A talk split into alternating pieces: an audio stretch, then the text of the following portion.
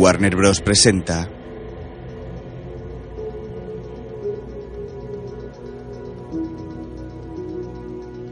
una producción de Coppelson Entertainment.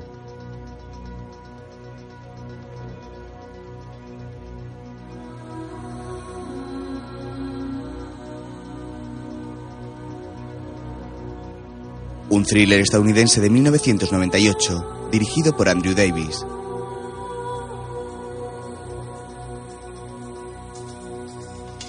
Protagonizado por Michael Douglas, Gwyneth Paltrow y Viggo Mortensen.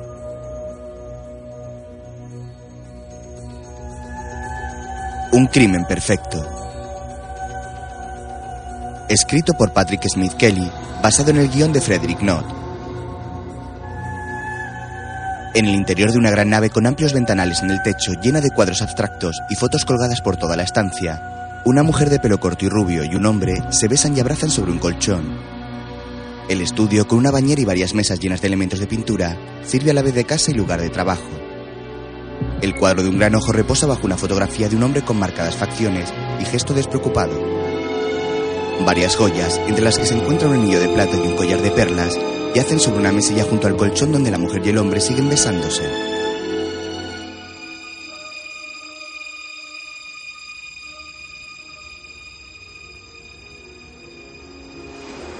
Poco después, los árboles de Central Park, en la ciudad de Nueva York, van tomando tonos anaranjados con la llegada del otoño.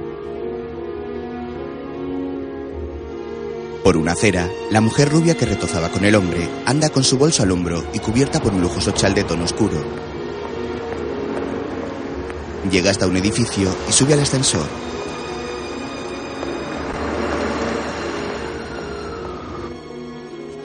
Al poco sale de este y abre la puerta de una ostentosa casa. Suelta el bolso y las llaves y la recibe un hombre maduro de cuerpo estilizado y pelo corto, vestido de chaqueta.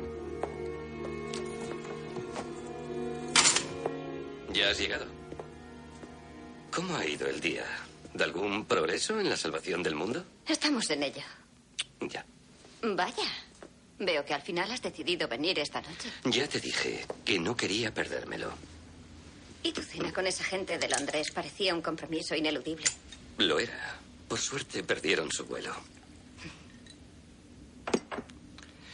Por estos momentos robados. Brindan con una copa de martini y beben mirándose a los ojos. Estás tan guapo que me costará estar a tu altura. La mujer se va con una falsa sonrisa que quita cuando desaparece tras la puerta, mientras el hombre deambula por el lujoso piso. Al poco, la mujer, sin pantalones y solo cubierta por una larga camisa blanca, marca un número de teléfono. El hombre entra a la habitación con gesto serio y ella lo mira sorprendida. No hay nadie. Olvidé guardar unas transcripciones del Consejo de Seguridad, pero no contestan. Algo trascendental. No, aunque no conviene dejarlas a la vista. Esto es increíble. Vamos a llegar tarde. Él intenta desabrocharle la camisa. Ella se libera y va hacia el vestidor, de donde saca un vestido negro. Él va detrás mirándola muy serio y le enseña otro.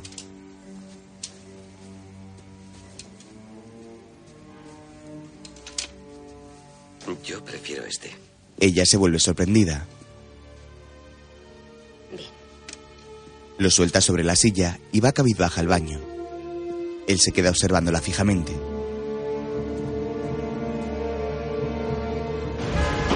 Por la noche llegan en una limusina con chofer ante un gran edificio.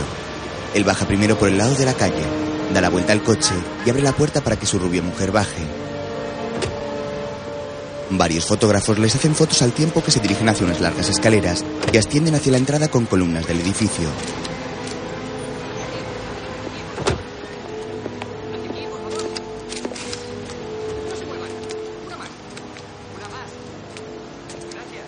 Dentro, Ahí están Andrew y Robin. No sabía que iban a venir. Steven, ¿cómo estás? Hola, Robin. alegro de verte. Hola. Emily, estás Te felicito. Sigue trabajando así. Gracias. Son Steven Taylor y su esposa Emily. Ya era hora. La gente guapa ya ha llegado. Hola, Jason. ¿Cómo Llevas un vestido fantástico. Gracias. No esperaba verte esta noche, después de lo que te ha pasado. ¿Por qué? Creí que serías pasto de los tiburones. Los rumores sobre mi muerte son del todo infundados. Que- Comentaré a tu madre lo de las reuniones o dame su número. Claro, lo haré, no hay problema. Voy a echar un vistazo y enseguida lo responderé. Emily anda por el interior del museo. Parece que busca a alguien y se acerca a un grupo. Plegarias a los dioses de la fertilidad. Creo que he visto alguna de sus obras. Tal vez podríamos visitar su estudio algún día. Podríamos. Un hombre alto y con pelo largo se vuelve al ver a Emily y va hacia ella. Si decides invertir, no te arrepentirás. Se detiene y ve a Steven hablando con otros invitados. Ella pasa de largo y él, que es el hombre con el que hacía el amor en el estudio, la sigue. Al poco llegan a una sala dedicada al antiguo Egipto. Emily se para ante un túmulo de piedras que se elevan por la pared. Él llega y se coloca a su lado. Me dijiste que no vendría. Cambió de opinión, intenté avisarte. ¿Qué hacemos? Nada. Tranquilízate. No sabe quién soy, ¿verdad? Qué buena estás. Te veré mañana. Mañana. Y al otro. Te dejo sola 30 segundos y te fugas con un hombre más joven. Steven, te, te presento a David Shaw. Es un placer, encantado. Igualmente. David es pintor. Vi sus obras en una galería del barrio antiguo y me quedé impresionada. Ah, ¿Qué le trae a los barrios altos, a nuestra pequeña soirée? Bueno, Emily tuvo la amabilidad de invitarme. y- A mí también. Hábleme de su obra. ¿David? Sí. ¿Es David? Expongo en alguna galería cuando hay espacio. ¿Y se ha formado en alguna escuela? En Berkeley, en Bellas Artes. Y estuve a punto de graduarme. Demasiados estudios contaminan el alma. ¿Y dices que es bueno? Sí, maravilloso. Me encantaría ver sus piezas. Tal vez podamos concertar una cita. Cuando usted quiera. Emily tiene su número. Ah, no, pero la galería puede localizar. Ya sabes cuál, ¿no? Ah, sí, sí. Y si es tan bueno como ella dice, me encantará recomendarle a mis amigos con mayor poder adquisitivo. Ah, gracias, es muy amable. Ha sido un placer. Encantado. Ya nos veremos. Steven agarra por el brazo a Emily y se alejan por un amplio pasillo. David los contempla lamentándose de la oportunidad perdida. Por el día, el tráfico inunda las calles de la ciudad. En el interior de su limusina, Steven, tocándose el labio con el dedo y la mirada perdida, viaja pensativo y ausente. Mientras, Emily asiste a una reunión en la ONU. De las acciones de otros que nos han obligado a defendernos y han provocado el desplazamiento accidental de la población Señora embajadora, es el mismo discurso que soltó en Ginebra hace tres meses. Es idéntico. Predstavljaju da obezbjeđuju našeg neprijatelja. Zapadnom novinarskom šundu. Sabía onda. Ah, buenos días, ¿cómo está? Bien, gracias. Steven, los intereses se están disparando. Y tal como están las cosas en Europa, esto será un baño de sangre. Tradúceme los números. Um, se habla de un incremento de al menos un punto y medio. El Bundesbank tendrá que aplicarlo. Y tus intereses en yenes y marcos recibirán un palo. ¿Y a qué nos exponemos? ¿Basándome en mis cálculos preliminares? Sí, y sin adornos. Piensa en Chernóbil. Lo mira asustado. Luego, en el metro, Emily viaja agarrada a una barra del techo. Próxima parada, Greenpoint. Greenpoint. Para la conexión con la línea central para el nivel superior. Próxima parada, Greenpoint. Se fija en un regalo que lleva en una bolsa. Al poco, anda hacia la nave que sirve de estudio a David. Es un antiguo edificio en una deprimida zona. Desde lo alto, alguien le hace unas fotos sin que ella se dé cuenta. Ella mira hacia arriba al escuchar un silbido. ¿Qué llevas ahí? Es una sorpresa. Sube. En el interior de la nave, Es tu destino. Siente un profundo interés por todo lo artístico. Es cierto, ¿ves? No hacía falta que me compraras este chisme. Ya, pero necesitas debilitarte. ¿Y tú? ella sirve una taza de café con la máquina mientras él la acaricia y la besa. ¿Qué necesitas? David pasa sus manos por la cintura de Emily que apoya la cabeza en su hombro.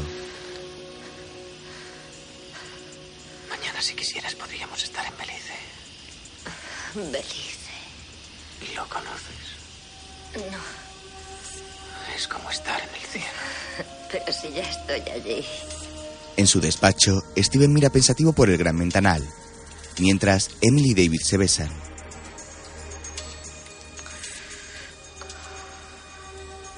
Hoy estás guapísima. David le acaricia la mejilla y vuelve a besarla. Ella le rodea con sus manos por el cuello y él se agacha hasta quedar de rodillas.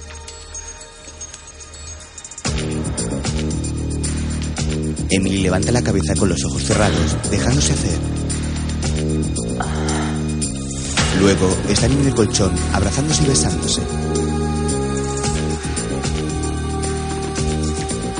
Mientras, Steven sigue en su despacho. En la cama, David está sobre Emily que cierra los ojos estirando los brazos, mientras él la besa en repetidas ocasiones.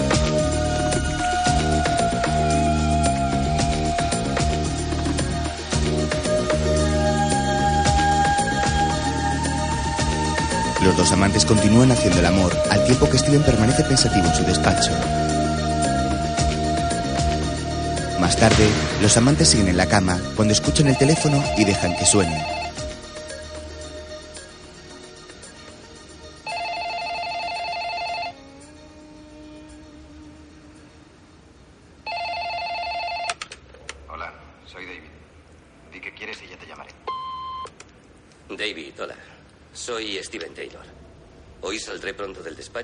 Pensado que podría ir a ver tu obra. Digamos a las seis. Si te va bien, llámame a mi despacho. Es el 544-1817. Me alegrará verte.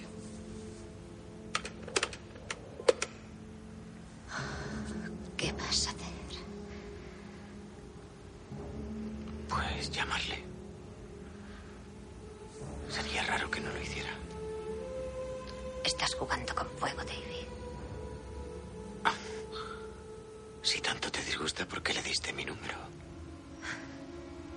No lo hice. Emily se gira mirándolo algo asustada. Más tarde, en un bar, Steven bebe una copa sentado en la barra mientras lee el periódico. David aparece tras él.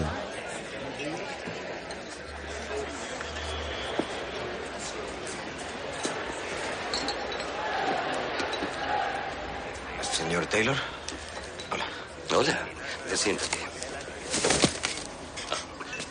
Puedo ser tan torpe. El artista se agacha para recoger las cartas que ha tirado Steven. Muchas gracias. ¿Una copa? Ah, no, no, gracias. A menos que usted quiera otra. Le dije que viniese aquí porque es difícil encontrar mi casa. Es uno de esos estudios ilegales. ¿eh? Bueno, más o menos. Creo que estoy sumergiéndome en plena vida bohemia. Te sigo. Poco después, suben en el ascensor hacia el piso de David.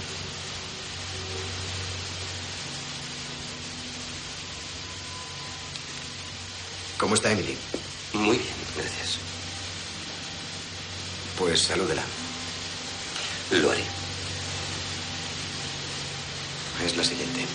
Una planta más. Este edificio tiene más de 100 años. David abre la puerta. Tenga cuidado. Steven accede al oscuro estudio del artista, que enciende las luces dejando ver su obra. El rico empresario anda contemplando los cuadros.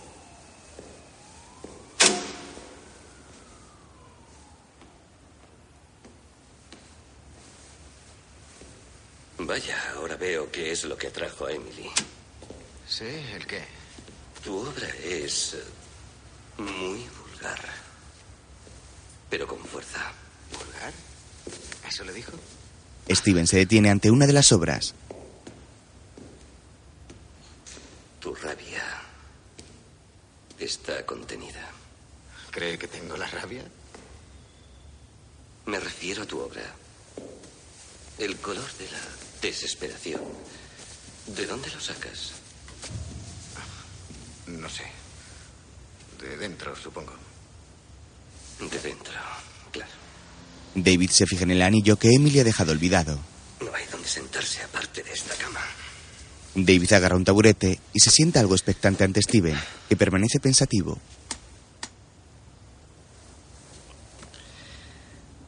¿Sabes? Te envidio. ¿Me envidia a mí? Deberías sentirte halagado. No soy propenso a la envidia. Es una emoción patética.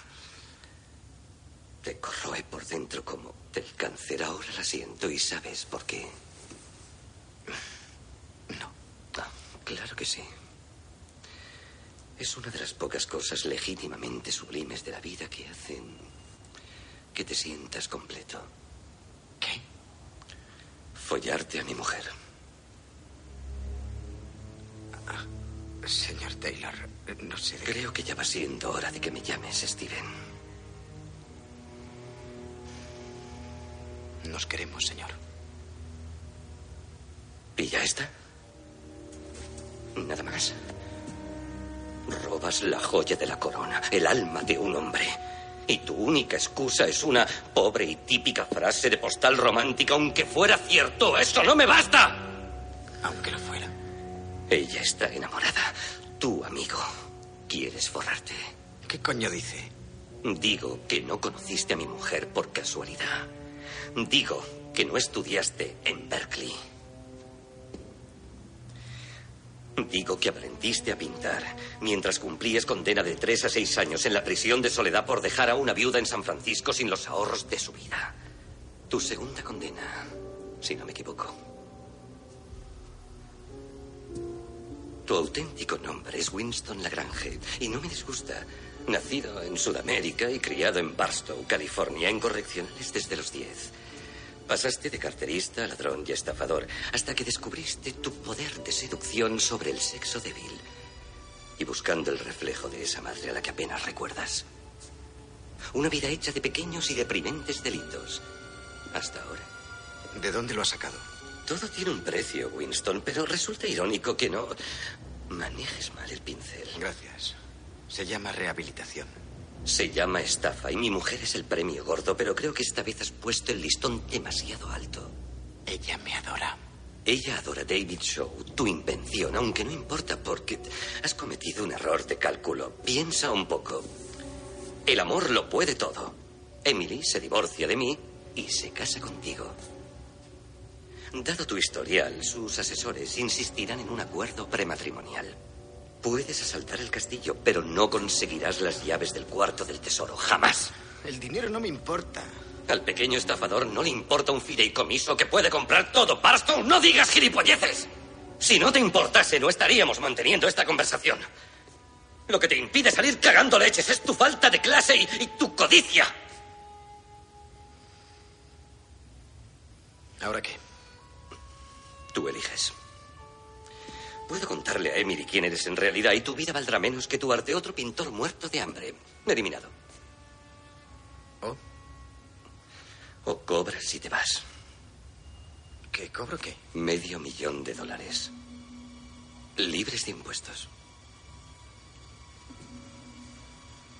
Solo por alejarme de ella. He dicho libres de impuestos, no gratis. Entonces, ¿para qué? Para que mates a mi mujer. David se queda sorprendido mientras Steven lo mira serio sin pestañear.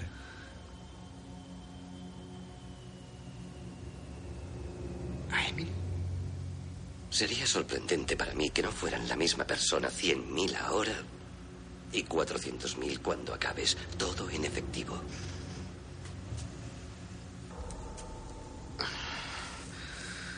Ha perdido la puta cabeza.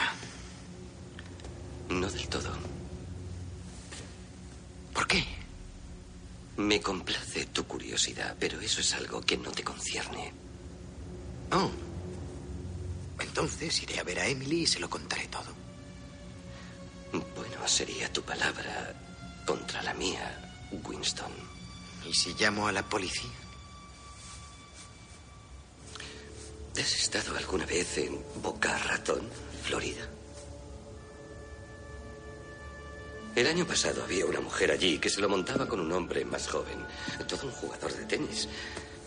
En fin, cuando acabó su aventura, él desapareció con los bonos al portador de la mujer. ¿Seguro que no has estado allí? No que yo recuerde. Pues un conocido mío tiene una fotografía del sospechoso. Solo necesitan un nombre. Y te caerá la tercera. 15 años sin condicional. ¿Tienes una caja lo bastante grande para guardar 100 mil dólares en efectivo? ¿Por qué no pasas mañana por mi casa sobre las 12? A menos que tengas otra cita para comer. David se queda quieto con los brazos cruzados. Doy por sentado que sabes. El rico empresario se va dejando anonadado al artista.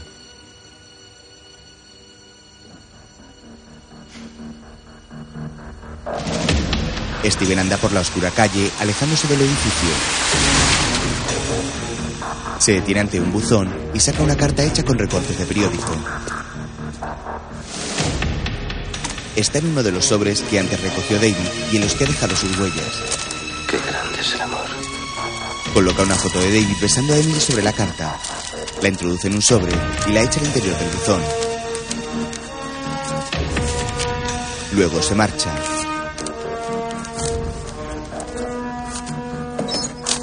Mientras, Emily está en un bar con una amiga.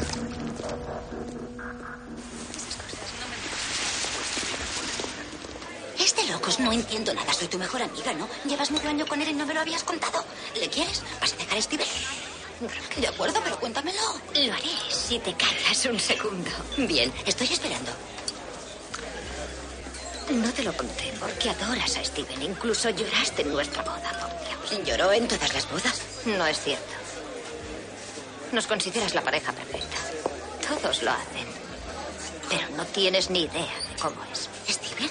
Le conozco muy bien. No es verdad. Tú no sabes que todo se ha de hacer sin ninguna excepción, según sus términos. Ni que él no muestra ni el más mínimo interés por saber cómo soy.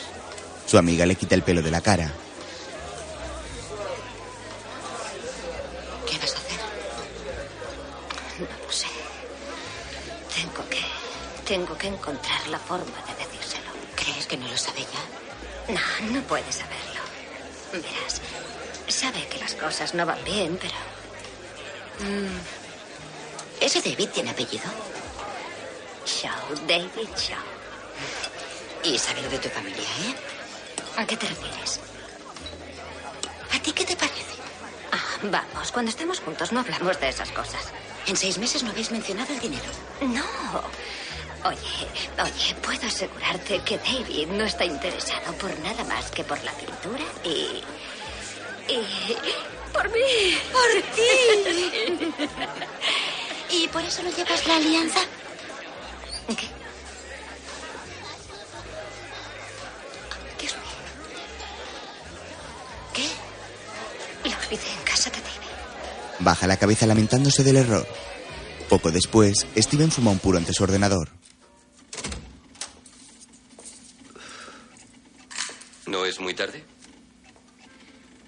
Bueno, he ido a tomar una copa con Raquel. ¿Y cómo está tu querida mujer fatal? De maravilla. Ah, por cierto, he visto a tu amigo David. ¿Ah, sí?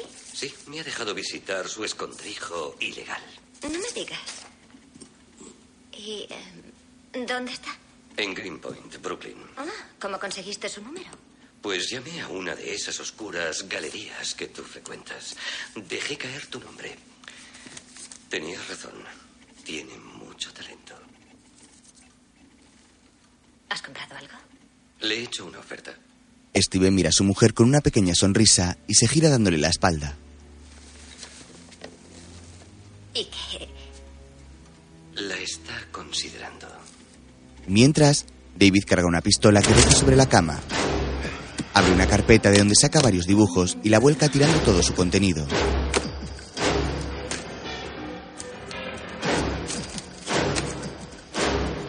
Más tarde, Emily llega a su lugar de trabajo. Buenos días, Emily. Va hacia su escritorio con el semblante algo preocupado y se sienta ante un ventanal que da al edificio de la ONU.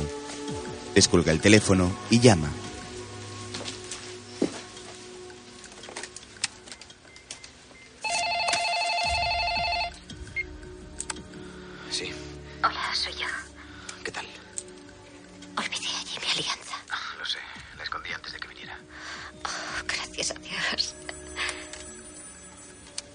¿De qué estuvisteis hablando?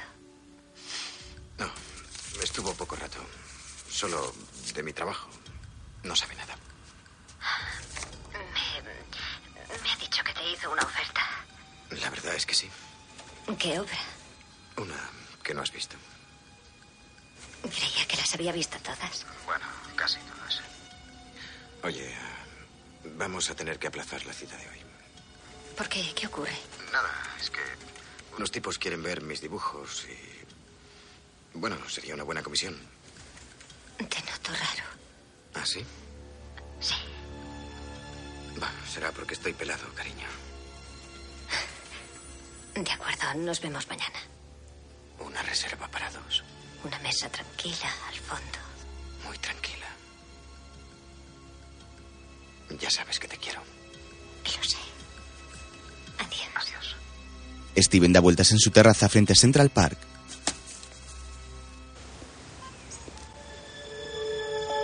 Al asomarse, ve pasar a David con un maletín y va a recibirlo.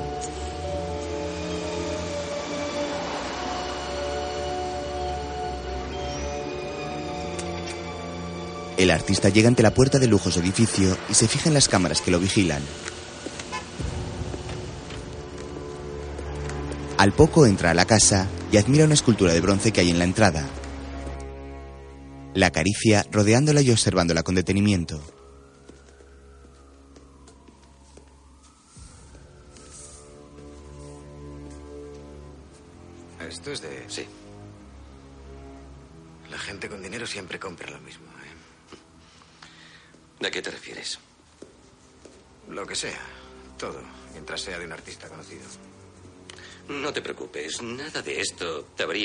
Tuyo. Todo cuanto ves aquí es mío.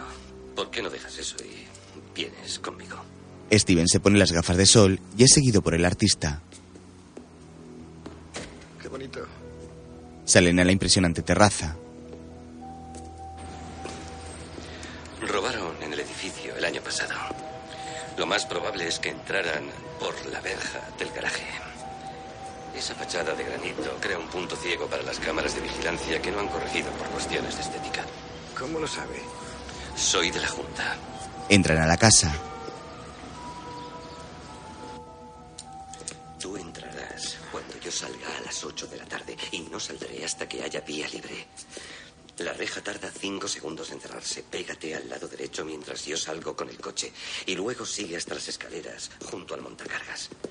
La llave de la puerta principal es la misma que la de servicio. Salen por la puerta trasera hacia las escaleras de servicio.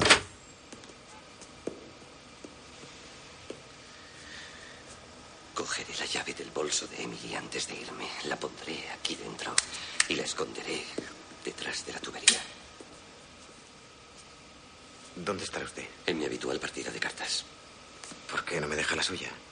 Mi llave me comprometería. La suya no compromete a nadie. Podrían habérsela robado. De todos modos, ella no estará viva para explicarlo. ¿Y por qué no me hace una copia? Serían dos cabos sueltos, la llave y el cerrajero. El pestillo siempre está echado. Ella no se dará cuenta, aunque la compruebe. Estarás escondido ahí a las nueve y media. Para entonces, Emily estará tomando un baño. ¿Ah, sí? ¿Cómo lo sabe? Porque eso es lo que hace las noches que yo juego a las cartas. ¿Y por qué no en la mañana? Porque entonces parecería un asesinato a sangre fría, Winston, y tienen que pensar que ella sorprendió al intruso. ¿Está claro? Esta es una línea independiente. A las 10 en punto llamaré a este número. Emily cogerá el teléfono. Tú entrarás y tendrá lugar un trágico enfrentamiento. Tiene que parecer algo brusco, de imprevisto. Siempre he pensado que un buen porrazo suena a algo imprevisto. Podrías usar un cacharro de estos. Llévate las joyas del dormitorio.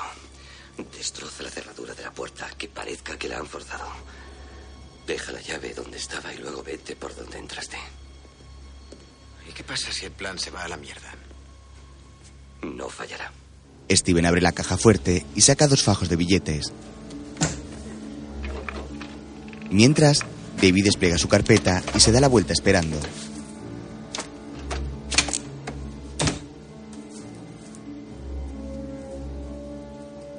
¿Y cuándo será esa partida? Mañana por la noche. ¿Mañana?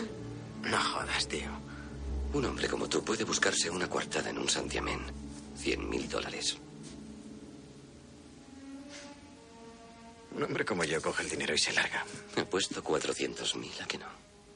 David arquea las cejas y tira el dinero en su carpeta. Luego la cierra y se va guiñándole un ojo.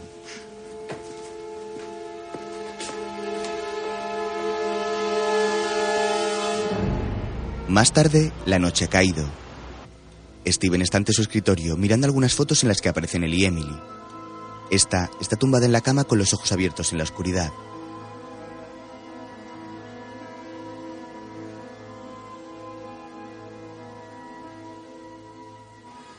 Por la mañana, la cocinera clava un termómetro en un gran trozo de carne que introduce en el horno.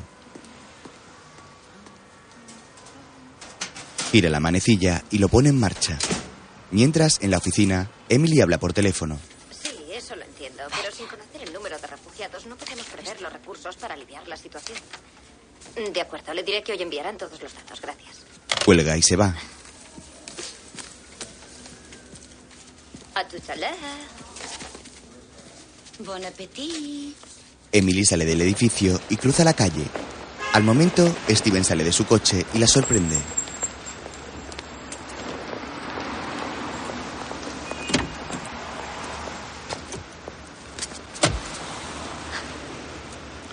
No parece que te alegres de verme. Vaya sorpresa. Tenía un hueco inesperado en mi agenda y pensé que comer con mi preciosa esposa sería lo indicado. Pero si tienes otros planes. ¿Por qué dices eso? Parecía que tenías prisa. No, iba a hacer recados. A comprarte una alianza nueva. Verás, uno de los encartes estaba suelto y la llevé a la joyería. Mañana estará lista. ¿Y si no hubiese un mañana? No te comprendo. ¿No lamentarías no haber comido hoy con tu marido? Steven le abre la puerta del coche y ella entra. Se sienta con la mirada desconcertada mientras él da la vuelta y se sube por la otra puerta.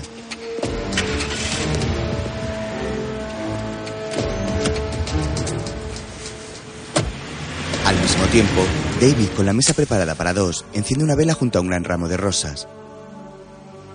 Steven y Emily llegan a un restaurante. Raymond, Un camarero acomoda la silla para que Emily tome asiento.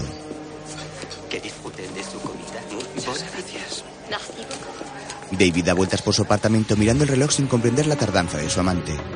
En el restaurante, la pareja bebe un trago de champán. Mm, Tengo que decirle a Francesca si vamos el fin de semana. ¿Quieres ir? Claro. Mm, Podemos salir. Joder, tengo que decírselo. Disculpa un momento. Steven deja su teléfono sobre la mesa.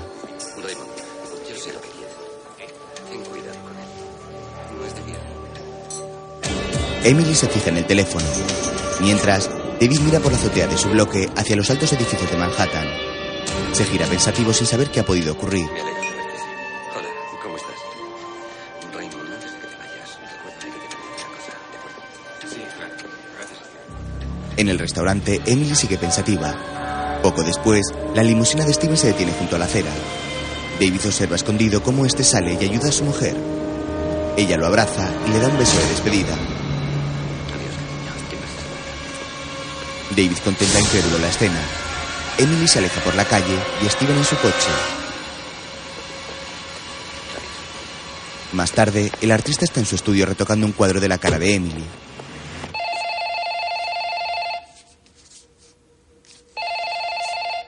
Hola, soy David. Di que quieres y ya te llamaré. David, ¿estás ahí? Me estaba esperando abajo para llevarme a comer y no lo sabía, no pude hacer nada. Escucha, yo. Yo no puedo seguir así. Tengo que decírselo esta noche. Hola, hola, estoy aquí.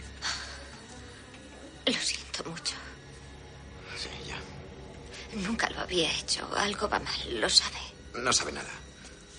Vamos, Emily, no le des tantas vueltas. No puedo vivir así, David. No está bien. No es justo para él. Debo decírselo. ¿Y qué le vas a decir? Se lo diré todo esta noche. Oye, ten paciencia. Es mejor que aguantemos un poco más. y juntos encontraremos una solución. ¿Vale? Ten paciencia. No lo sé. Yo sí. Yo sí lo sé. Cariño, no tengas miedo. David ha manchado el cuadro de Emily mientras hablaba con ella. Entre tanto, la cocinera ha sacado la carne del horno, le quita el afilado termómetro, lo limpia y lo deja en un lateral del lavadero. Luego recoge y se va. Buenas noches, señor Taylor. Yo ya me voy. Se lo he dejado todo preparado.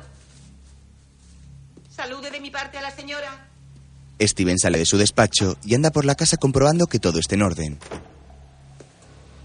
Entra en la cocina y ve la carne ya preparada en la mesa central. Al momento, Emily sale del ascensor y se encuentra la puerta abierta. Extrañada, accede al interior y la cierra tras ella. Suelta el bolso y las llaves en la entrada. ¿Cómo ha ido el resto del día? Bastante caótico. No sabes cuánto lo siento. No vayas esta noche. ¿Qué ocurre? Debo hablar contigo. Es muy tarde. No podrán encontrar a otro. Además, les di una paliza la semana pasada y tendrán ánimos de revancha. Emily se queda mirándolo y se va cabizbaja hacia su habitación. Steven la mira mientras guarda unos puros en la tabaquera. Emily cierra la puerta y se sienta pensativa en la cama.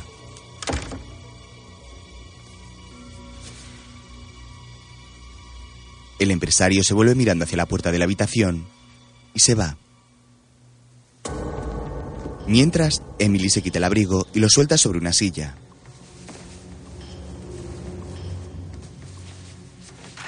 Steven saca la llave de Emily de su llavero. Esta se va desvistiendo y quitándose las pesadas botas.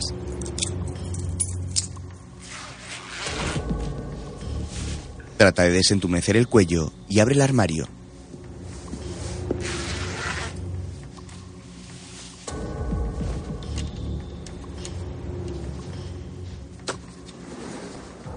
Mientras, su marido sale por la puerta trasera y deja la llave pegada bajo una tubería tal como enseñó a David. Emily saca su bata de noche, la suelta sobre la silla y entra al baño. Steven cierra la puerta dejando el pestillo superior abierto. Abre un cajón, saca un teléfono y lo guarda en su chaqueta. Emily se coloca la bata blanca, levanta la mano para agarrar una percha y ve a Steven.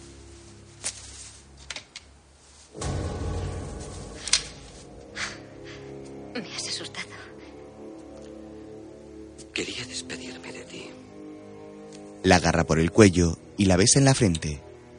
Ella lo mira extrañada y asustada.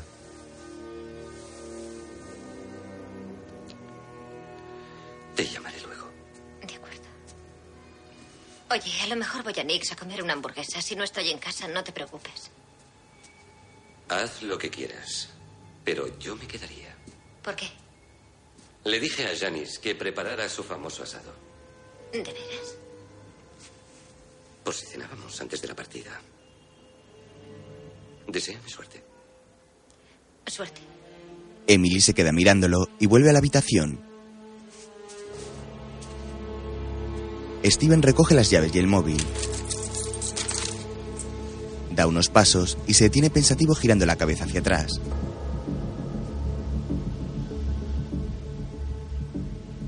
Luego se va. Al poco, sale del garaje en su coche.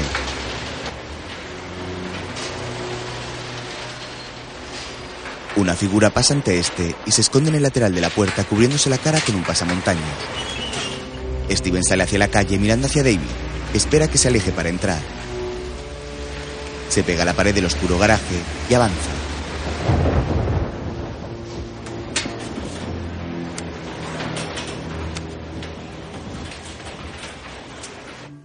Mientras, en el piso, Emily enciende unas velas y prepara un relajante baño.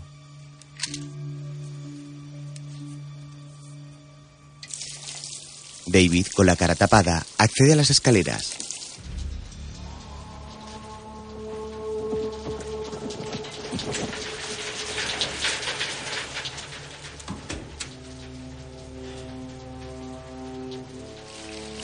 Emily se va quitando la bata, se desnuda y se mete en el baño.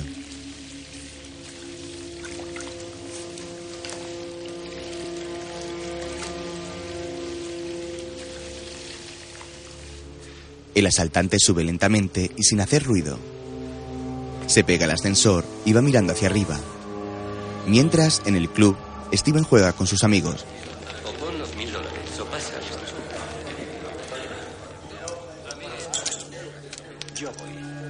Última Es la última, caballeros. Bien. Estupendo. Estupendo. Muy bien. Supongo que tendrás algo más. Trío de seises y sigo. David llega a la puerta trasera y encuentra la llave bajo la tubería.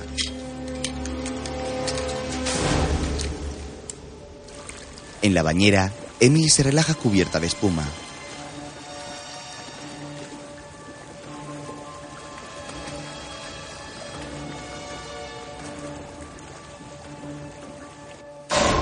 El asaltante mete la llave y abre la puerta.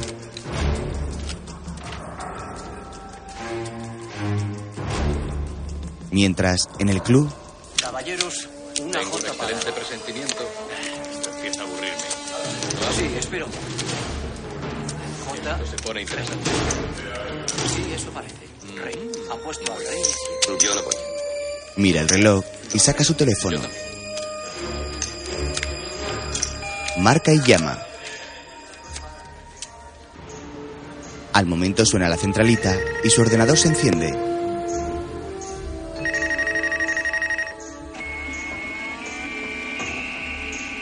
Es muy pronto para llamar a Hong Kong.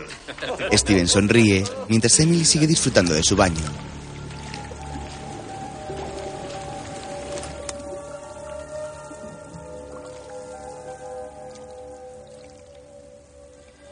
David avanza por el piso sin hacer ruido. Steven guarda su teléfono y sigue jugando. No consigo ligar nada. Menuda noche. Aquí están mis cartas. Saca otro teléfono y llama. El reloj marca las 10 en punto. A ver si suben las apuestas. Tengo que recuperarme. El teléfono suena en la casa.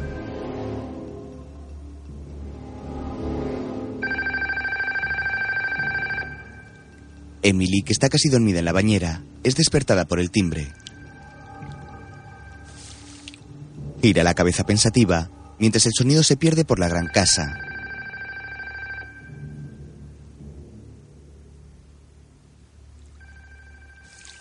No puede ser, qué oportuno.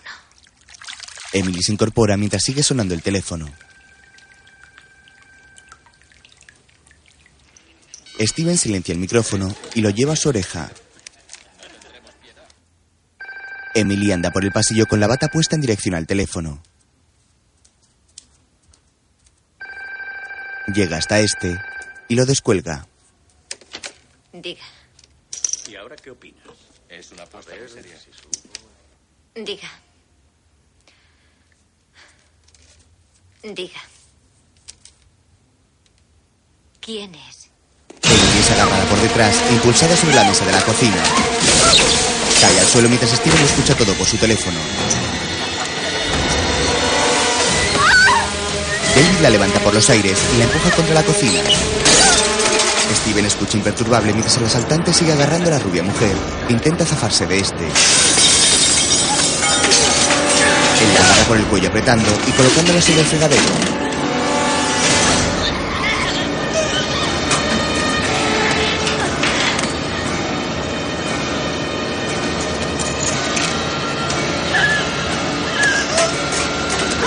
Ella intenta respirar mientras David trata de descolgar las cacerolas.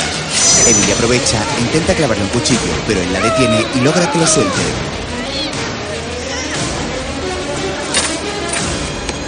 Continúa apretando su cuello mientras ella busca con su mano algo con lo que defenderse. Tantea el fregadero y agarra el termómetro que dejó la asistenta. Lo levanta y lo clava en el cuello del asaltante. La sangre cae por el cuello de este, que pierde fuerza y cae muerto al suelo. Emily, con la bata manchada de sangre, también cae inconsciente al suelo. Steven sigue con el móvil pegado a su oreja y finalmente cuelga. Vuelvo a entrar. Mi apuesta.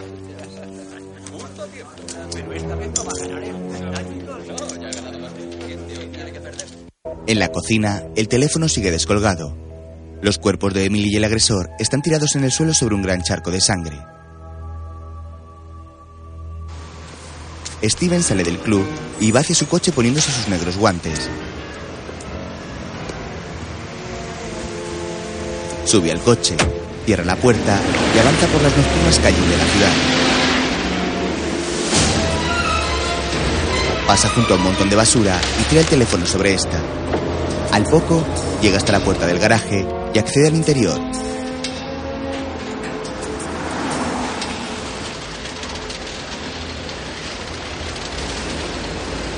Aparca y sube al piso.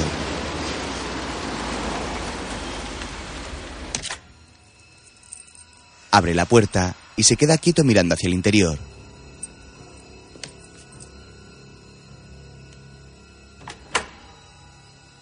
Entra lentamente y cierra la puerta tras él. Avanza por el vestíbulo y entra en el salón.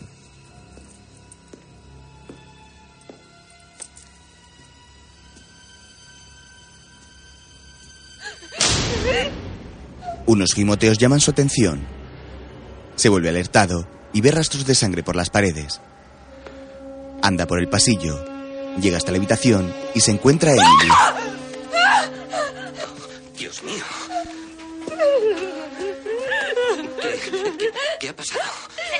Ya la hemos localizado. Steven se levanta y sigue el rastro de sangre por toda la casa.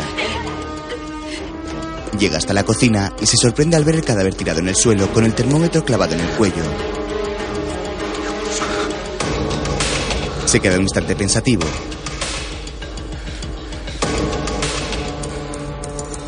Suelta la bufanda sobre una mesa y abre un armario de donde saca unos guantes de fregar.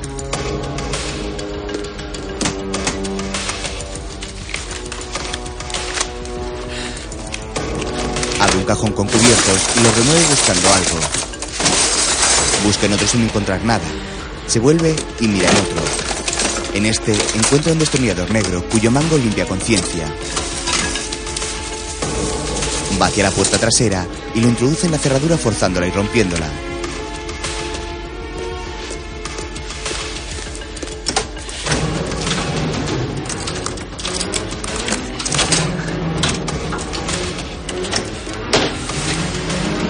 Cierra y vuelve a la cocina.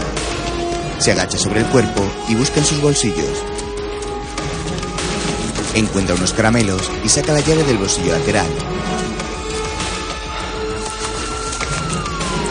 Cierra todos los cajones que había abierto y sale corriendo de la cocina. Se quita los guantes y va a colocar la llave en el llavero de Emily.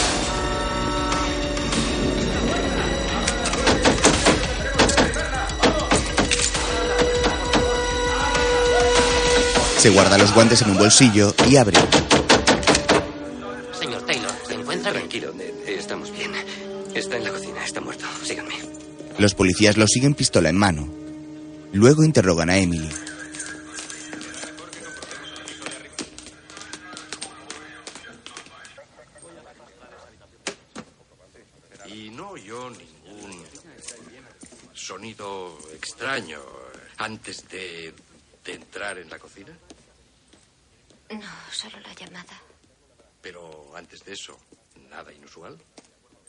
Niega mientras Steven anda por la cocina. Los policías buscan huellas por todos lados. Uno de los investigadores, calvo y de baja estatura, se fija extrañado en Steven. Huellas en la caja del ascensor y en la barandilla. Entendido. Muy bien. Maud, estaremos listos en 15 o 20 minutos. Tal vez. El investigador, con chaqueta y corbata, se acerca serio a Steven. Detective Caraman. Steven Taylor. Encantado. ¿Puedo hacerle unas preguntas? Sí, claro. Me he fijado en lo que supongo que son sus pisadas alrededor del cadáver. ¿Son suyas? Sí, lo son. ¿Puedo preguntarle qué hacía? Asegurarme de que estaba muerto. Ah. ¿Lo estaba? Eso parecía así. ¿Le tomó el pulso? No. ¿Y esas de allí? ¿Se inclinó usted sobre él? Intenté averiguar si aún respiraba. ¿Lo hacía? En ese momento no. Un policía comprueba el termómetro y ambos se acercan al cuerpo cuando comienzan a quitarle el pasamontañas. El detective gira la cabeza y se fija en la expresión de Steven. Este descubre que bajo la máscara no está David, sino un hombre moreno.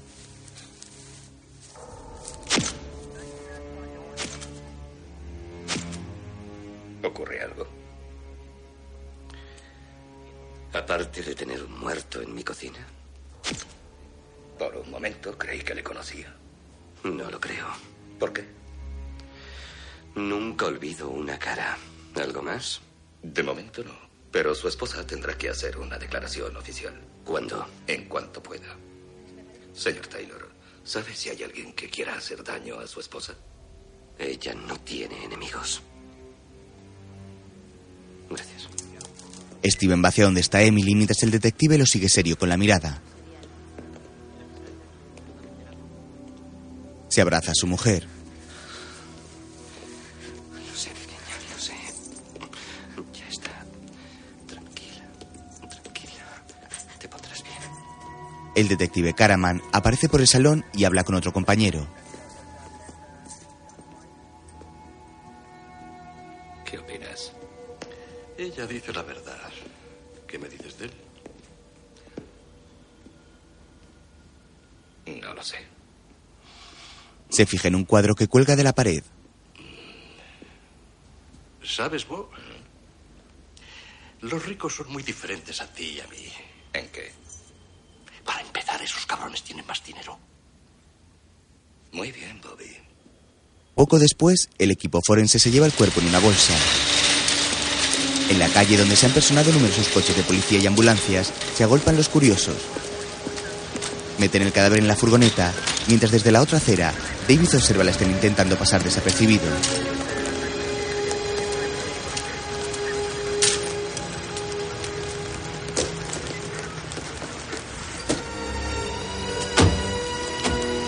La furgoneta forense se va y David se escabulle bajo la lluvia y entre los demás curiosos.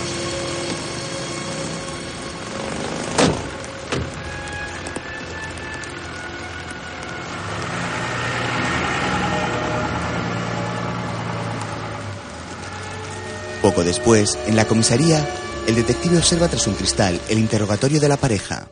Emo, ¿piensas subir el volumen o qué? Me gusta así. Pero usted ha dicho antes que no. que no contestó nadie. No lo hizo. Escuchaba. ¿Había ruido de fondo? ¿Pudo oír algo más? Ya le ha dicho antes que no lo había. ¿Por qué no deja que sea su esposa la que responda? Ya ha sufrido bastante esta noche. Queda muy poco, señora Taylor. Solo necesito saber un par de cosas más. ¿Recuerda que ahora volvió a casa, señor Taylor? A las once. Once y media volvía de mi partida de cartas. Un policía entra y le da un papel a su compañero. Te va a encantar. El detective Caraman también entra. Verá, hemos identificado al hombre que entró en su casa. ¿Me permite? Claro. Es un delincuente profesional. No podría soñar con algo mejor para justificar defensa propia. Mo, tu mujer por la 3 dice que es una emergencia. El detective responde al teléfono y habla en su idioma. Quízalo. Emily levanta la mirada al escucharlo, mientras Steven y su abogado intercambian miradas. Emily le pregunta a Karaman qué edad tiene su hijo. Karaman se sorprende y responde. Un mes. Está enfermo. Cólico. Emily le dice que espera que Dios vele por su hijo y lo proteja. Y a usted también, responde él. Creo que ya ha quedado todo aclarado. Tengo que pedirle que no abandone la ciudad, señora Taylor. Pues va a hacerlo. Vamos a casa de su madre. Roger tiene el número. Un momento, un momento. ¿Por qué? No hay cargos contra ella. Y ya ha declarado. Tan solo es una cuestión de cortesía. Cortesía por nuestra parte. Si por casualidad recuerda algo más, por favor, llámeme. ¿Qué más va a recordar? Seguramente nada. Caraman le da la mano y los dos se desean un viaje seguro. Gracias. Caraman coloca su mano derecha en el corazón y hace una pequeña reverencia. La pareja y su abogado salen de la sala. Mientras, David llena de pinturas el cuadro de Emily. Lo emborrona con un cepillo y se queda pensativo contemplándolo.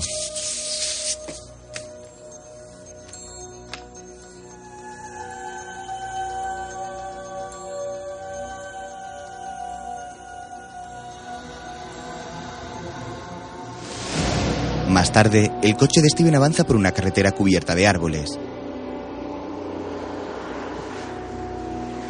La madre de Emily sale a recibirlos del interior de una gran casa de campo cuyas paredes exteriores están cubiertas de vegetación. Abre la puerta del coche y abraza a su hija.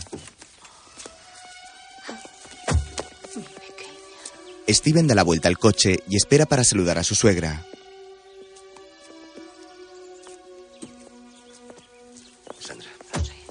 Los padres arropan a Emily y la llevan al interior de la casa. Los jardineros los contemplan extrañados. Luego, la joven rubia está tumbada en una cama cuidada por su madre. Estaré al final del pasillo. Le acaricia la mejilla y pasa ante Steven, que la mira con la cabeza ligeramente gacha, como escondiendo algo. Sandra sale de la habitación y Steven mira a su mujer que permanece en la cama sin moverse. Cierra las cortinas de la ventana donde estaba apoyado. Se acerca a la otra y hace lo mismo dejando la estancia con muy poca luz.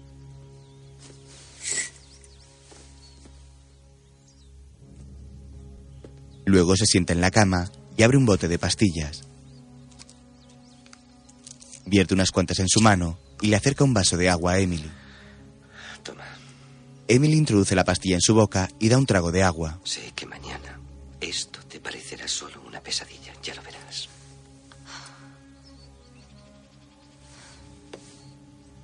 ¿Y si no hubiese un mañana?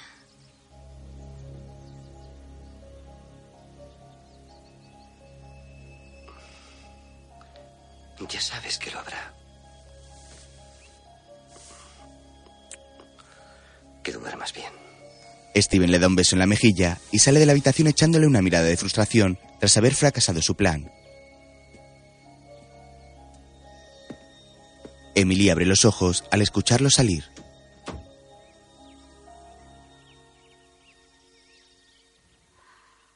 Por favor, dime. ¿Cómo ha podido ocurrir algo así? Sandra, no lo sé. Le he dado mil vueltas y no sé qué. El mundo está loco. En la habitación, Emily descuelga el teléfono y marca un número. El teléfono suena en casa de David, que está dormido en el suelo en posición fetal.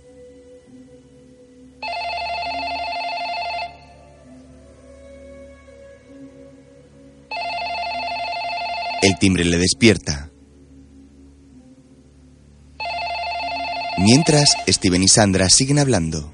Roger ha preparado una declaración para el fiscal y quiere que la firme esta noche, así que debo ir a la ciudad y volveré mañana por la mañana para recoger a Emily, si está David, soy yo. Solo quería decirte que estoy bien.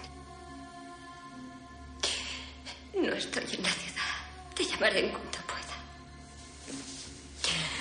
Te quiero. David descuelga sin llegar a tiempo. Mientras, Steven se da cuenta de que Emily está llamando por una luz en el teléfono del salón. Las cosas. Emily se tumba de nuevo con el teléfono a su lado. Mientras, David cuelga y se lleva las manos a la cabeza sin poder creer lo sucedido. Steven. No, claro que no. Yo. Hay que darle tiempo. Voy a ver cómo está la paciente. Sube las escaleras, entra en la habitación y ve que Emily está dormida. Toma el teléfono de la cama y se mete en el baño cerrando tras él.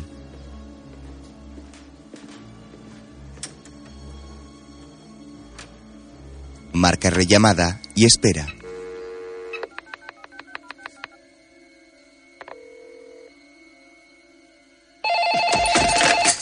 Emily. Lo siento, David. Emily ahora está descansando. Pero creo que tú y yo tenemos un asunto pendiente. Tiempo después, un ferry cruza la bahía frente a la Estatua de la Libertad en un tranquilo día. En el barco, David anda buscando a alguien. Avanza entre la gente y sale a la parte trasera. Allí, Steven lo espera mirando hacia Manhattan. Lo ve y se vuelve para asegurarse de que nadie les oye.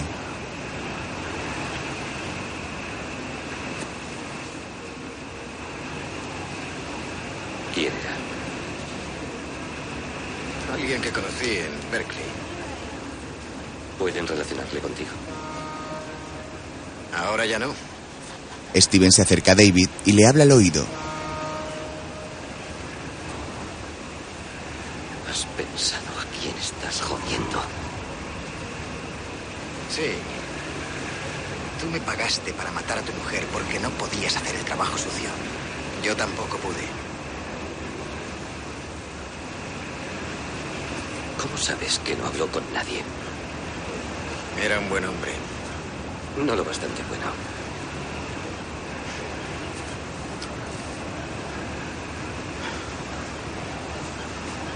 Bueno. ¿Y cuál es el plan B? Sería demasiada casualidad que volvieran a atentar contra su vida. No me digas. Esperaremos. ¿Por qué? Ya lo sabrás. Steven se aleja de David. Eh, Steve. Mientras tanto, ¿qué hago? ¿Sigo follándome a tu mujer? Por favor, Steven se va, mientras David parece haberle hecho una foto con su cámara. Más tarde, el servicio sirve la cena a Emily y su madre. Gracias, Charles.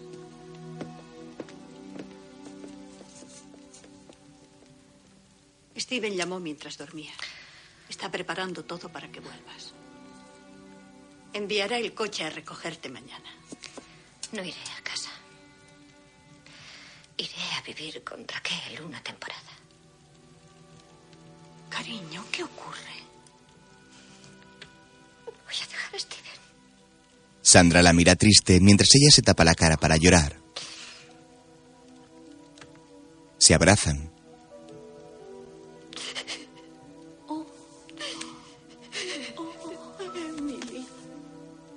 La joven llora sobre el hombro de su madre, que trata de darle ánimos y cariño.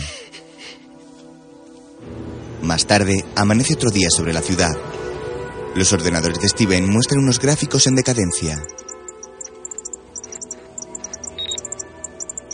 Han empezado a liquidar tus valores para cubrirse. ¿Cuáles? DMG y Barclays. ¿Por qué no se me ha avisado? Lo intentamos, Steven. No te encontramos. ¡Nada de llamadas!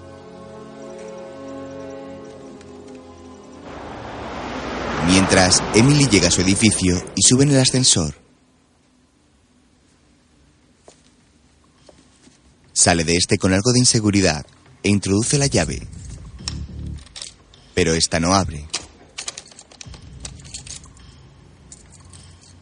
Extrañada, lo intenta con otra sin suerte. Baja y pregunta al portero. Albert. Hola. ¿Puede darme la llave de casa? Naturalmente, señora Taylor. ¿Qué le ha pasado a la suya? Pues no tengo ni idea, no funciona. ¿Mi marido ha cambiado la cerradura? No, no que yo sepa. Emily se queda confusa. Al poco, entra de nuevo en la casa y avanza por esta fijándose en todos los detalles. Pasa junto al escritorio de Steven y gira hacia la derecha, dejando atrás un mueble sobre el que hay un cuadro de una cara algo borrosa. Sigue andando y llega hasta la escalera. Mira hacia la cocina y se acerca lentamente, recordando el sonido del teléfono el día que fue atacada. Avanza pausadamente con el gesto compungido. Se detiene en la puerta y pasa junto al teléfono colgado de la pared. Tira la cabeza y mira hacia el lugar donde intentaron estrangularla. Da unos pasos y se detiene donde cayó el cuerpo ensangrentado del atacante. Mira la madera donde se guardan los cuchillos y agarra pensativa el mango de uno. Gira la mirada y la fija de nuevo en el lugar donde cayó muerto el asaltante. Steven aparece por detrás y ella saca instintivamente el cuchillo y se vuelve asustándolo. Emily. Emily, soy yo. No te he oído entrar. La, la puerta estaba abierta. Emily, No. Soy tu marido. Le sujeta la mano y le hace soltar el cuchillo. Dios mío, no puedo quedarme aquí. Está bien. Nos iremos de aquí esta noche, ¿de acuerdo? No, yo no puedo seguir contigo. No puedo seguir viviendo contigo. Raquel me está esperando abajo. Steven se queda confundido al escuchar a Emily que sale del piso. Baja la vista y mira el cuchillo. Por la noche, en casa de Raquel, Muy bien. Hay toallas limpias en el baño. Y coge lo que quieras de la nevera. Incluso he comprado tu yogur preferido. Tengo que hacerte una pregunta. ¿Qué crees que haría Steven si supiera lo de David?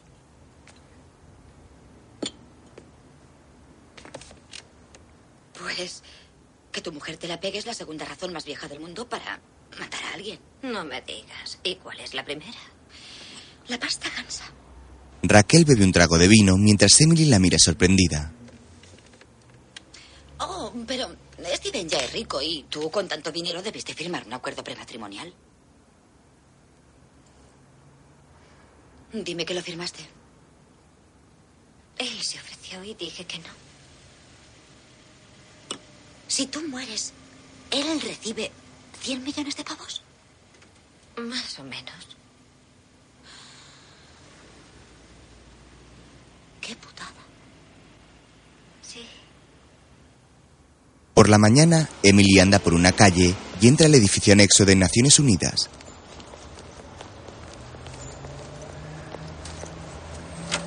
Dentro, Imagino que tienes muy buenas razones para pedirme esto. Sí. Entiendo. Te vamos a echar de menos. Lo siento. Ven a verme antes de Le veré irte. a las cuatro y media. Emily, este es Robert Harrington. ¿cómo está? Bobby es el ayudante del director de la Comisión de Comercio Exterior. Por favor. Tómate el tiempo que necesites. Gracias. la mujer sale del despacho mientras Emily se sienta junto a Robert. Señora Taylor, pasar esta clase de información, incluso a un cónyuge, no es ético. Lo entiendo. Su marido ha comprado bonos americanos y extranjeros mediante préstamos usando los propios bonos como aval. ¿Eso es ilegal? Hace, hace casi un año que investigamos su compañía. Hace unos meses los tipos de interés empezaron a ir en su contra y le habrán pedido unas garantías adicionales altísimas. Pero los bancos con los que trabaja ocultaron sus pérdidas, suponiendo que la situación se estabilizaría. Y no está ocurriendo. Tarde o temprano le exigirán esas garantías. Y cuando lo hagan, su marido estará en la quiebra. Emily aparta la mirada sorprendida y asustada. Sale del edificio y cruza la calle. Poco después, llega a la comisaría de policía y la llevan al despacho del detective Caraman.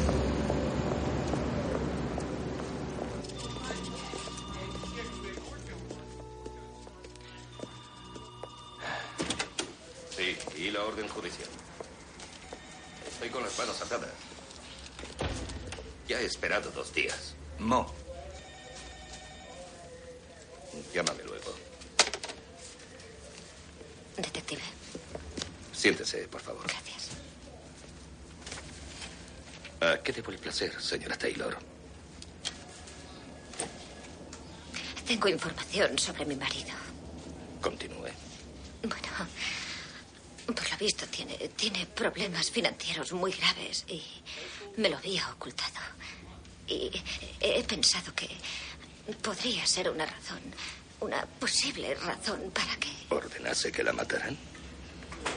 Sí. Sé cuánto vale usted, señora Taylor, y tanto dinero siempre es un motivo. Es uno de los sospechosos. Lo era. Hasta que localizamos la llamada que hizo aquella noche. Conectó con un servicio automático de cotizaciones de su despacho.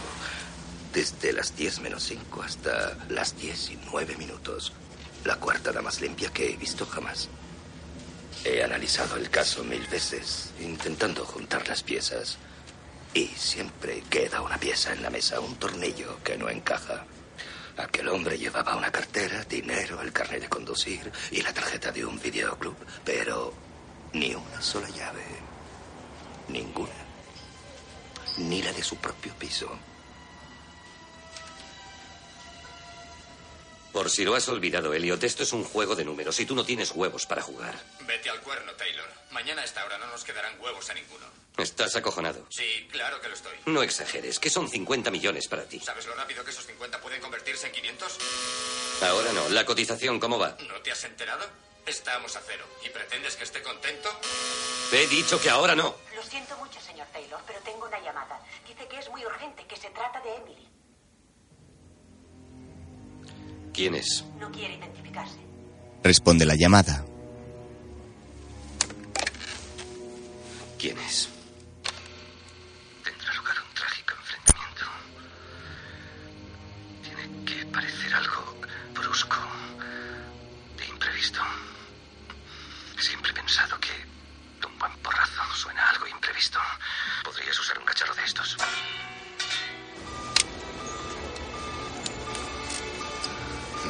En la cafetería de Maiden y South. No tardes. Steven mira preocupado el auricular. Mientras, Era un estafador. Ronald Dix acababa de salir de la cárcel. Emily observa los papeles que le enseña el detective. Pasa dos páginas y ve la foto del asaltante con el termómetro clavado en el cuello.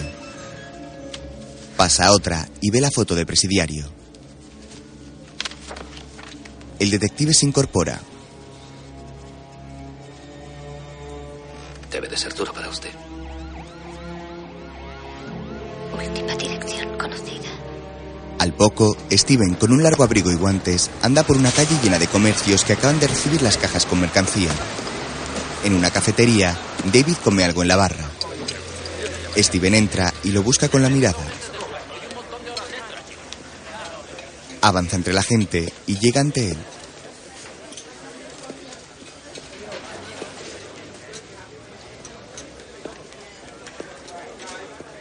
Señor Taylor, ¿ha manchado sus elegantes zapatos caminando hasta aquí?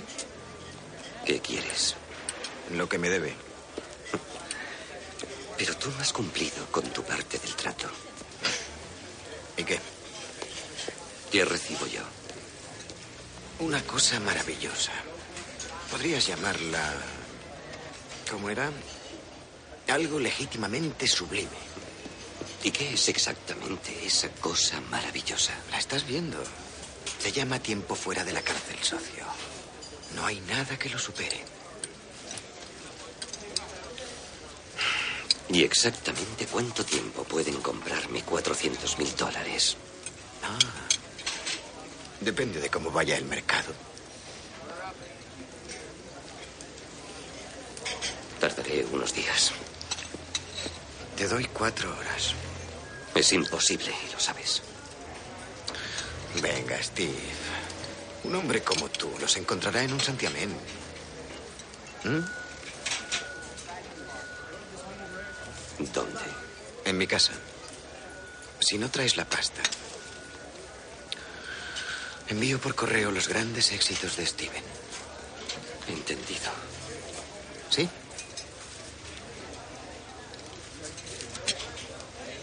Más te vale, amigo. David le da un billete y se va. Steven se queda quieto con la mirada perdida. Mientras, Emily baja de un taxi en una calle de un barrio de población mayoritariamente negra. Entra por un callejón y pasa junto a un grupo de jóvenes que la mira extrañado debido a su elegante ropa. Llega hasta el final y mira buscando la dirección. Un hombre sentado sobre un muro la interpela. Oye, rubia. ¿Qué haces tú aquí? Perdón, es que estoy buscando el piso 209. El hombre levanta el brazo y lo señala. Emily lo sigue con la mirada. Es aquí. Gracias. Entra y sube las escaleras. Oye, Manuel. Una rubia va subiendo. Déjala quieta. Sigue subiendo por el destartalado edificio y llega a la planta del piso. Un hombre negro con rastas se cruza en su camino y se aleja.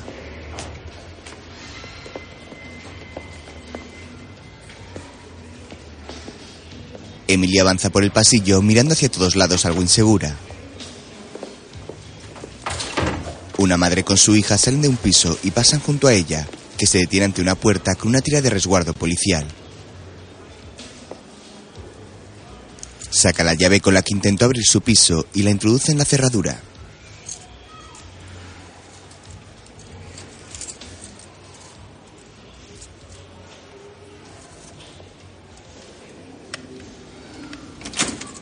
La llave entra sin resistencia.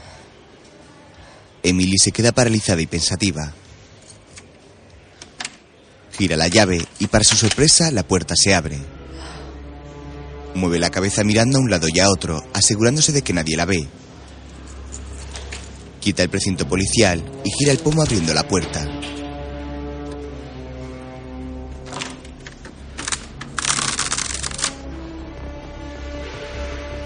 Entra cautelosamente y avanza por un pequeño pasillo hacia el salón.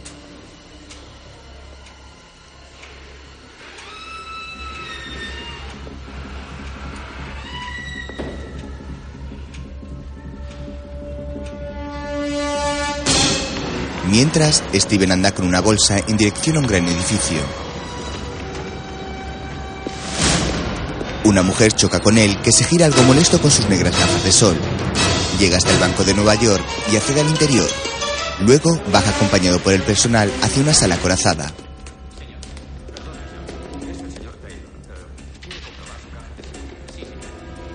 Steven entra en la sala a través de una gruesa puerta blindada. Saca su caja de seguridad y la coloca sobre una mesa. Pone a su lado una caja de zapatos que llevaba en la bolsa e introduce en ella numerosos fajos de billetes.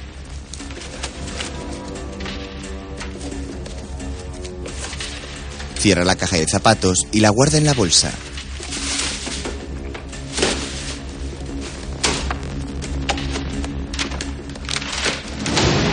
Poco después, anda por la calle. Mientras, Emily está sentada en el despacho de Steven esperándolo. Al poco, este entra por la puerta y se la encuentra. No parece que te alegres de verme. Vaya sorpresa. Anda hacia Emily y suelta la bolsa junto a una mesita. La llave del hombre que entró en casa estaba en mi llavero. Alguien la puso allí después de que le matara y solo hay una persona en el mundo que pudo hacerlo. Yo, ¿Por qué? para protegerte ¿De qué? de tu amante. A menos que fuera otro quien envió las fotos. Abre un cajón y saca la carta con la amenaza escrita con recortes de periódico y las fotos de ella con David. Emily las observa sorprendida sin poder creer lo que ve. Al momento se levanta.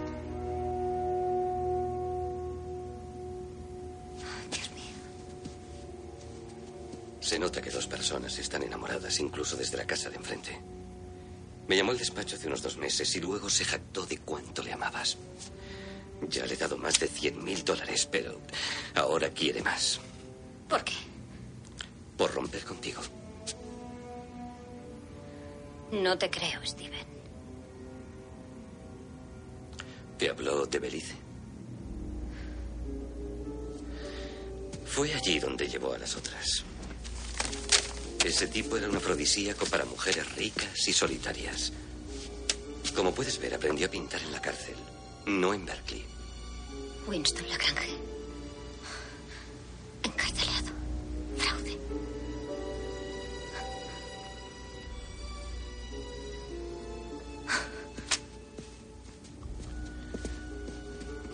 No sé lo que nos espera, Emily. Ni siquiera sé si hay un futuro para nosotros.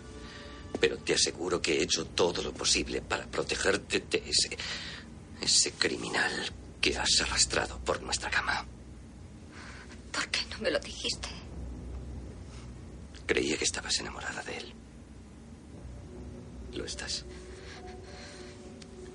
Creía que no estaba. Oh, Dios mío, no puedo ni imaginar lo que has pasado.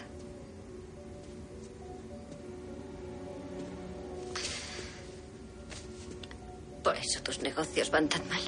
¿Tan mal? Los bancos, esos avales. ¿Cómo sabes? No me ha ayudado, está claro.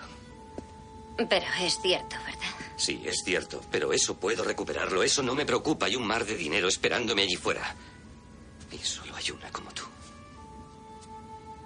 ¿Por qué pusiste su llave en Villavero?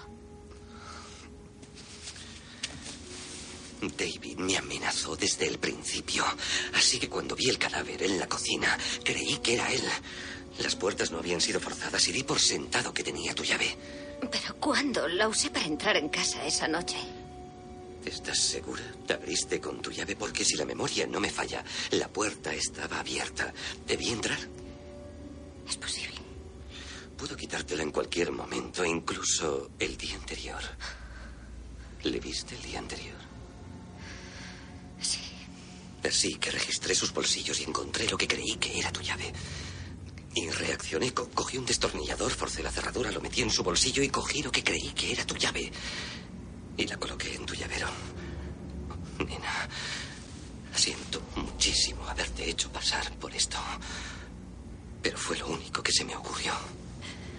Podrás perdonarme. Cariño, ya lo he hecho. Se besan y se abrazan. Oh, Steve. Debemos contárselo a la policía. ¿Por qué? No, no creo que nos convenga contarlo todo. Verás, he ocultado pruebas de un homicidio. He, he pagado un chantaje, estoy metida hasta el cuello y tú también, así que piensa un poco, David. Podría decir cualquier cosa que se le ocurriese. Por ejemplo, que le contraté para matarte. O que nos chantajeaba a los dos, a la pareja rica y felizmente casada, y pensarían que matamos a ese cabrón creyendo que era David. Estaríamos en sus manos. ¿Y qué pasa con el hombre al que maté? ¿Crees que conocía a David? Por, por supuesto. Emily, ¿tienes una ligera idea de cuántos robos se cometen cada día en esta ciudad? Creo que no.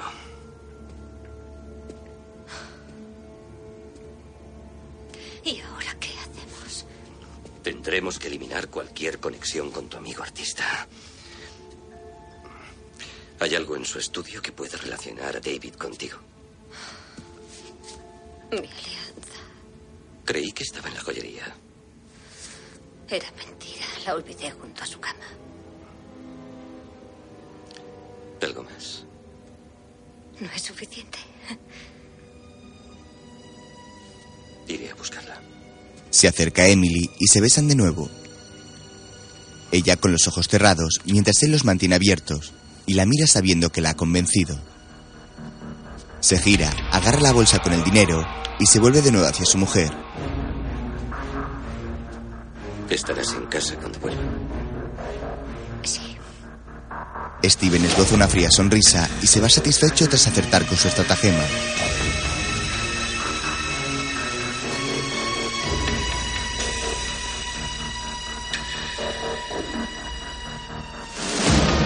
Poco después, anda por una sucia calle y llega al edificio donde vive David.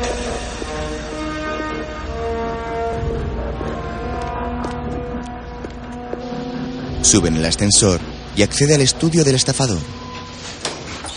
Entra y este parece vacío. Da unos pasos y vislumbra la alianza de Emily colgando de un cable bajo una carta. Se acerca hasta esta y la lee.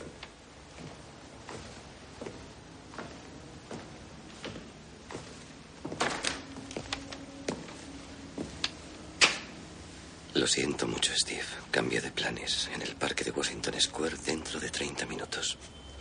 Descuelga el anillo y es sorprendido por el teléfono. Decide responder. Ya voy hacia allí. Hablo con el señor Shaw, el señor David Shaw. Yo mismo. Ah, hola. Le llamo de Viajes Truman para confirmar su reserva para esta tarde a última hora. Gracias. Poco después, Steven anda por una animada calle. Llega hasta el parque, que está lleno de grupos de jóvenes y gente charlando alegremente. David, sentado en un banco, lo ve y sale a su encuentro colocándose junto a él. Disculpe, señor. ¿Me sobran 400.000? Claro, no veo por qué no. Suelta la bolsa a su lado y David se agacha a recogerla. No creas que no lo voy a contar. Lo imagino. Piensa que esta es tu copia especial. Le da una pequeña cinta de audio con la cara de Emily grabada en la portada. Luego le tiende la mano. Steven sonríe al verla y la estrecha. Un placer hacer negocios contigo.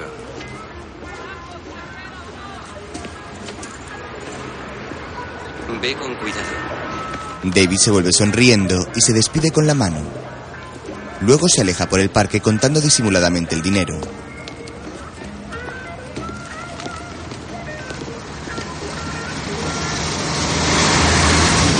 Un camión de la basura pasa entre ellos y cuando David se vuelve, Steven ha desaparecido. El estafador se queda extrañado y lo busca con la mirada por todo el parque. Luego se va nervioso. Tarde, en el metro, el estafador viaja mirando por la ventanilla algo asustado.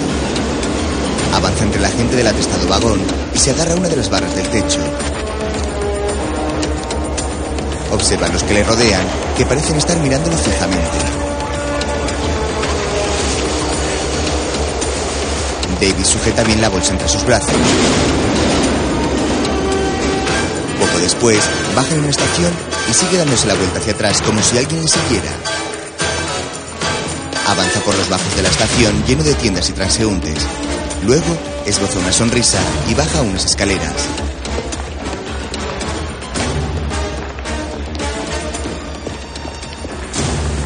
Atención, última llamada para el tren número 32 con destino Montreal, estacionado en la vía 16.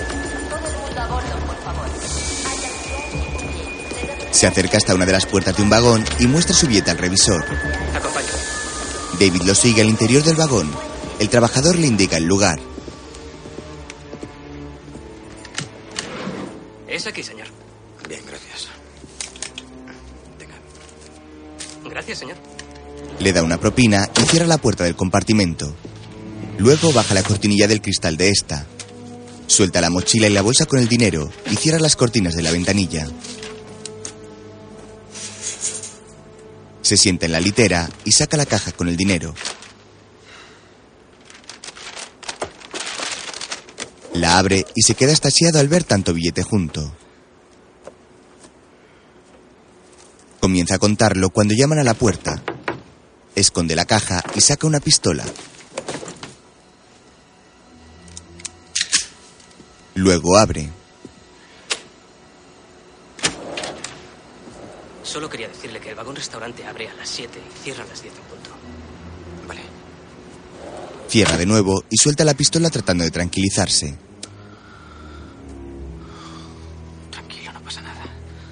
Busca en los bolsillos y saca una pequeña postal con la foto de Emily. La coloca en un lateral del asiento y la toca con los dedos.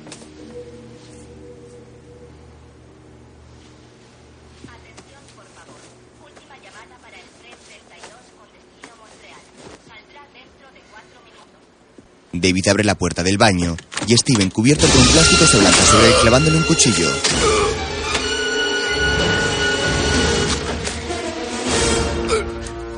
No hago el trabajo sucio, ¿eh?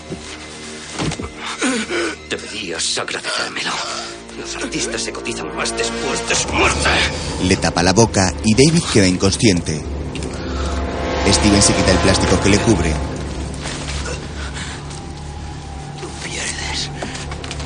Lo siento, habla más alto, casi no te oigo. Te estás muriendo. Le pisa la mano derecha y le quita un trozo de papel. Lo abre y ve que es un resguardo de un paquete dirigido a Emily. Los grandes éxitos de Steven. Este se queda sorprendido. Agarra la bolsa con el dinero mientras David cae al suelo con el cuchillo clavado en su estómago.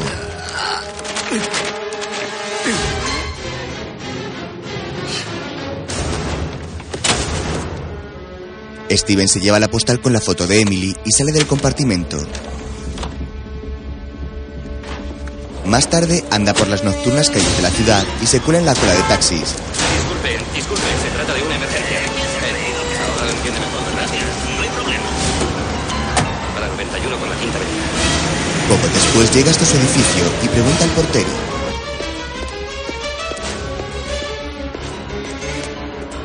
Buenas noches. ¿Ha habido alguna entrega hoy?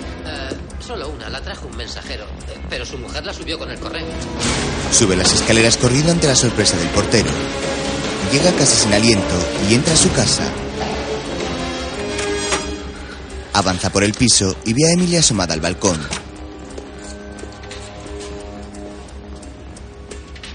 La mira expectante y va hacia ella. Se detiene y ve las cartas sobre una mesilla. Las comprueba y ve un sobre.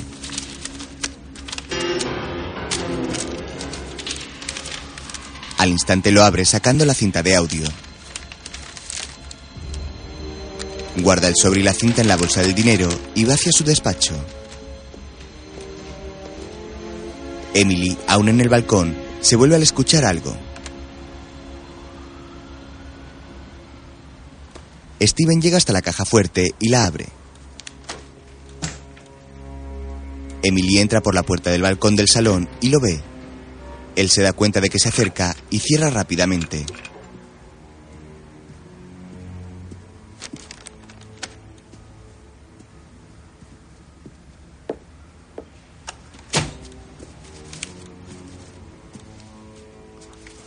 Creía que no estabas. Estaba en la terraza. Steven se acerca y le muestra la alianza. Levanta su mano y la introduce en el dedo. Bienvenida. Besa su mano y luego la abraza. Será como empezar de nuevo. ¿Te apetece salir a cenar esta noche? Tú y yo solos, en un lugar tranquilo. Por el barrio. Voy a refrescarme un poco. Steven se quita el abrigo y va hacia el baño. Emily se sienta en la cama con la cabeza agacha y pensativa. Steven se mete bajo el agua de la ducha.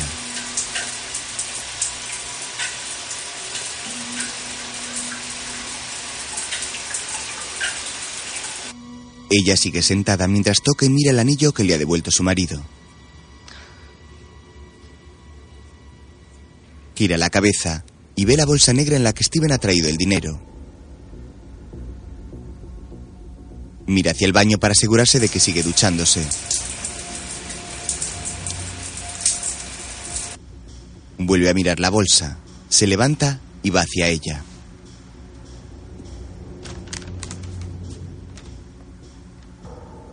La coloca sobre una mesa. La abre y descubre la caja de zapatos completamente vacía. Extrañada, vuelve a mirar hacia el baño con la mirada pensativa. Steven sigue duchándose con aparente tranquilidad tras haber resuelto el desaguisado.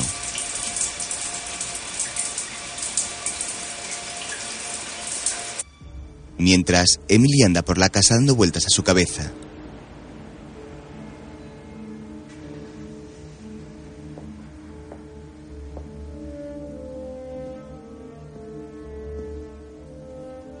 Steven termina de ducharse y se pone crema en la cara ante el espejo. Cariño, ¿Sí? ¿qué tal si nos quedamos en casa y salgo a buscar algo para cenar? Es buena idea, sí. No tardes mucho. No tardaré. De acuerdo. Steven se peina. Oye, antes de que me olvide, deberíamos cambiar las cerraduras. Steven se queda extrañado y sale del baño.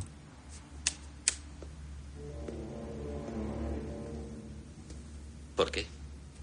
Aún no he encontrado mi llave. Pues es una gran idea. Mañana llamaré al cerrajero. Hay que ser precavidos. Gracias. Se dan un beso. No tardes, cielo. Emily sale del piso y Steven anda pensativo y nervioso por la casa.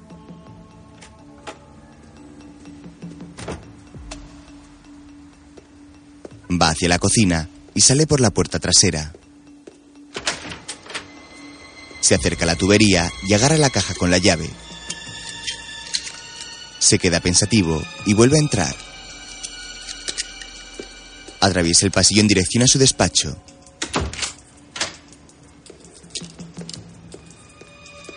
Emily aparece tras él.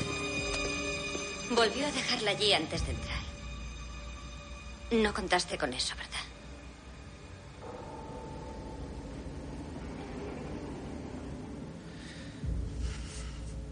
El joven David era. era impredecible. Tal vez compartáis la celda. ¿Por qué? ¿Lo dices por esto? He encontrado la llave que perdiste. Lo dejaste allí para él. ¿Para el hombre al que mataste? Lo siento, no le conocía. David, sí. No podrán demostrar que yo conocía a David. El chantaje lo demuestra. ¿Qué chantaje? Solo hay una carta y me temo que ha desaparecido. La verdad, Emily, es que solo somos una pareja más, arreglando sus diferencias. Arreglando. Arreglando. Pone una grabadora. Porque eso es lo que hace las noches que yo juego las cartas. Descubrí la combinación de la caja fuerte. Es la fecha de nuestra boda, Steven. Arréglatelas tú solito. ¡Eres un cabrón! ¡Esto se acabó! Emily va hacia la puerta y Steven le impide que la abra. Yo diré cuándo se ha acabado. Emily le da un golpe con la grabadora rompiéndole una ceja. Steven se vuelve con la cara ensangrentada mientras ella intenta abrir la puerta. La agarra del abrigo y la lanza al suelo. Emily se vuelve hacia él, que se acerca amenazadoramente.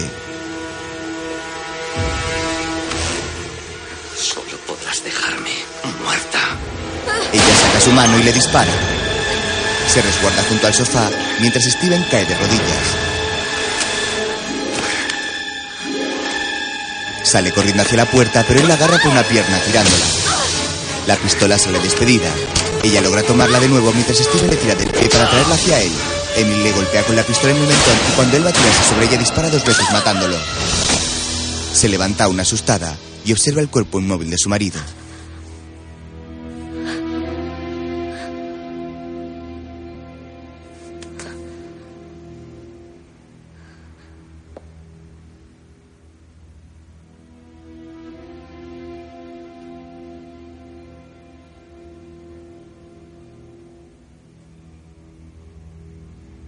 Más tarde, pone la cinta a la policía, que ha vuelto al piso.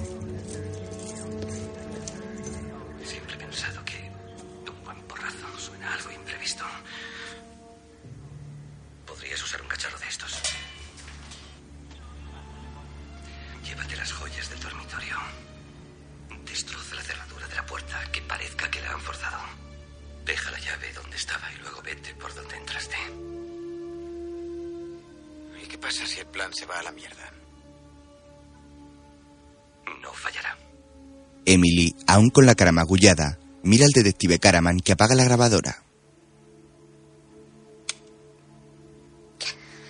Di- dijo que iba a matarme. Intenté huir. Y la atacó. Sí.